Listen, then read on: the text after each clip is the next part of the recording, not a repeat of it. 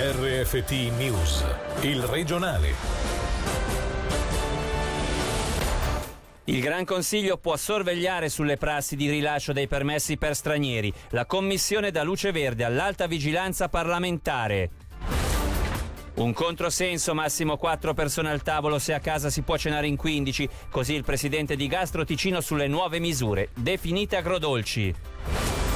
La Vespa velutina irrompe in Ticino, ritrovato lo scorso 8 ottobre in Valle di Blenio un esemplare di questo calabrone asiatico molto pericoloso per la biodiversità.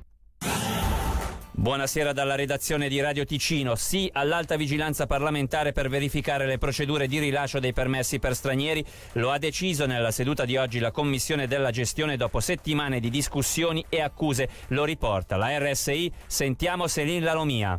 Le procedure di rilascio e rinnovo dei permessi per stranieri verranno analizzate più nel dettaglio dall'alta vigilanza parlamentare. Lo ha deciso oggi la maggioranza della Commissione della Gestione, ritenendo opportuno un maggior controllo della prassi utilizzata dalla sezione della popolazione, per certi versi ritenuta troppo rigida e sproporzionata. Il Gran Consiglio vuole quindi verificare quelle procedure messe in evidenza dal servizio di Falò di settembre, anche perché più volte criticate dal Tribunale amministrativo cantonale. Nelle scorse settimane la Commissione Gestione e Finanze del Gran Consiglio aveva anche sentito in audizione il direttore del Dipartimento delle Istituzioni Norman Gobbi su alcune dichiarazioni ritenute gravi.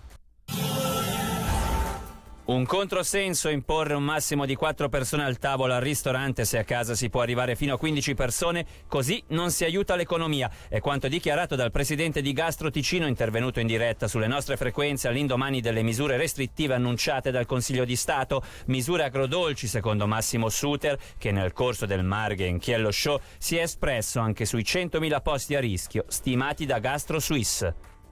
Ma il Ticino al momento attuale è ancora messo abbastanza bene, mi spiego. Il Ticino vive di genesi del periodo estivo, quindi il periodo estivo è andato abbastanza bene o bene, diciamo, per la stragrande maggioranza della ristorazione ticinese. Ecco che adesso con l'arrivo dell'inverno, con queste restrizioni e soprattutto anche l'home office, anche il Ticino rischia di trovarsi un po' in un impasse. Ma soprattutto credo che l'inizio della stagione prossima sarà la cartina tornasole per capire come siamo messi noi. Ma con le 100.000 impieghi che si rischia di andare a perdere, erano riferiti soprattutto a quelle destinazioni turistiche che vivono con l'inverno, perché non dimentichiamoci che la stagione sciistica è su dei piedestali molto traballanti con tantissimi punti di domanda. Diciamo di no, non è così che si aiuta l'economia, soprattutto perché vi è un'incongruenza e vi è un paradosso, perché a casa posso stare in 15 tra persone che non si conoscono, al ristorante no. Ecco che soprattutto al ristorante vi è anche un controllo, vi è anche comunque una tracciabilità e via discorrendo, nel privato non esiste. Niente mercatino di Natale, ma spazio alla lotteria. Ieri sera durante l'assemblea dei commercianti di Bellinzona è stato annunciato che il tradizionale appuntamento di fine anno nella capitale quest'anno non si terrà. Al suo posto una lotteria con in palio buone acquisto per un valore di 15.000 franchi. Intanto nel settore si punta a vedere social network ed e-commerce non più come un nemico da sconfiggere, ma come un elemento da sfruttare a proprio favore, come ha spiegato Claudia Pagliari, presidentessa della società commercianti di Bellinzona, intervenuta questa mattina in diretta sulle nostre frequenze.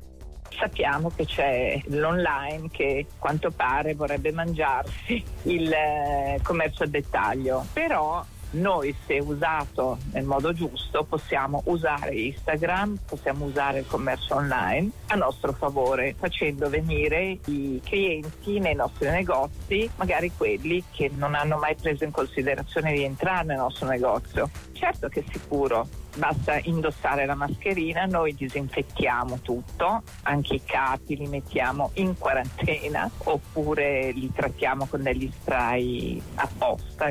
Siamo attrezzati. Visto che non ci sarà il mercato, noi come società commercianti Bellinzona abbiamo organizzato una lotteria natalizia dove vengono messi in palio dei buoni, supponiamo di avere un montepremi di 15.000 franchi spendibili presso i nostri soci. Premiamo chi ci viene a trovare nei negozi.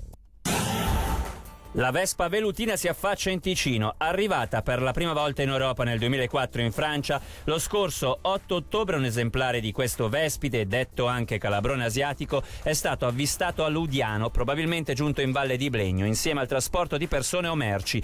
La prossima primavera verranno fatti nuovi monitoraggi per capire se si è trattato di un caso o se è l'inizio di una colonizzazione a sud delle Alpi, molto pericolosa per la biodiversità locale, come ci spiega Mauro Togni, capo dell'ufficio dei rifiuti e dei siti inquinati.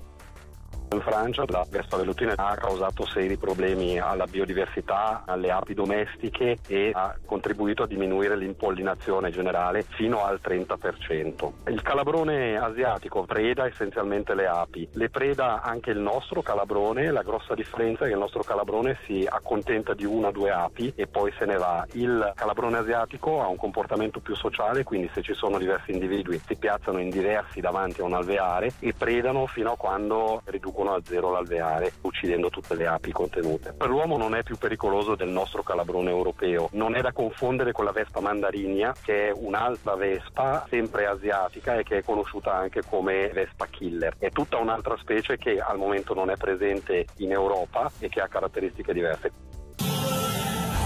Infine l'hockey, in attesa di una comunicazione del Consiglio federale che potrebbe incidere sul futuro del campionato di National League, questa sera torna protagonista l'hockey giocato. L'Ambrì, già alle prese con problemi in attacco, fino all'anno prossimo perde il suo storico top scorer. Sentiamo il servizio di Angelo Chiello.